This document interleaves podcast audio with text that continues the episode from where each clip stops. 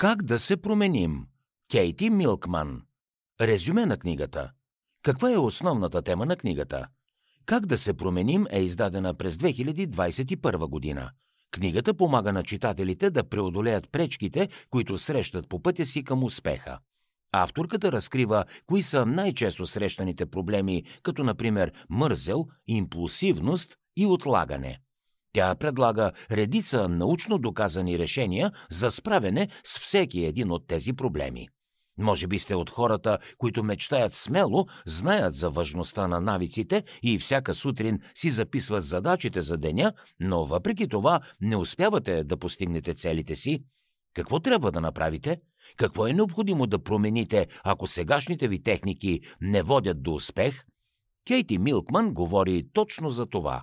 Тя смята, че всеки човек има нещо в живота си, което иска да промени, независимо дали това е да пести повече време, да се храни по-здравословно или да ограничи социалните мрежи. Авторката посвещава голяма част от кариерата си на това как хората могат да вземат по-добри решения. Една от най-големите грешки, които всеки човек допуска, когато се опитва да се промени, е да търси мигновено решение. Вместо това, хората би трябвало да се справят стратегически с трудностите, пред които са изправени. Според Кейти Милкман, постигането на промяна наистина зависи от това какво стои на пътя ви. Какво друго ще научите от книгата Как да се променим? Ако искате да промените живота си и да постигнете своите цели, трябва да се справите с недостатъците си един по един. Независимо от дали най-напред преодолявате мързела, импулсивността или лошите си навици, уверете се, че прилагате индивидуален подход към всеки един недостатък. Авторката предлага доста лесна стратегия за справяне с слабостите, която стратегия помага да се преодолеят всичките слабости една по една. Тя смята, че ако преследвате целите си по начин, който ви харесва, е по-вероятно да продължите. Много често хората имат нужда от подтикване, за да свършат нещо. Под думата подтикване Кейти Милкман разбира всеки инструмент, с чиято помощ се оказва влияние върху нечие поведение, без да се разчита на традиционните економически механизми. Когато подтикваме, ние не използваме поощрение или информация, за да убедим човека да направи нещо – за да даде резултат подтикването и да промени поведението на човека, е важно самите ние да имаме готово решение. Ако, например, наш близък забравя да рециклира, един от най-простите начини да му помогнем да го прави редовно е като му напомняме. Ние сме склонни да подценяваме способността си да забравяме. Често казваме, че няма да допуснем да забравим, но заради натовареното ежедневие се случва именно това – така че, колкото и простичко да изглежда, напомнянето върши чудесна работа в много ситуации.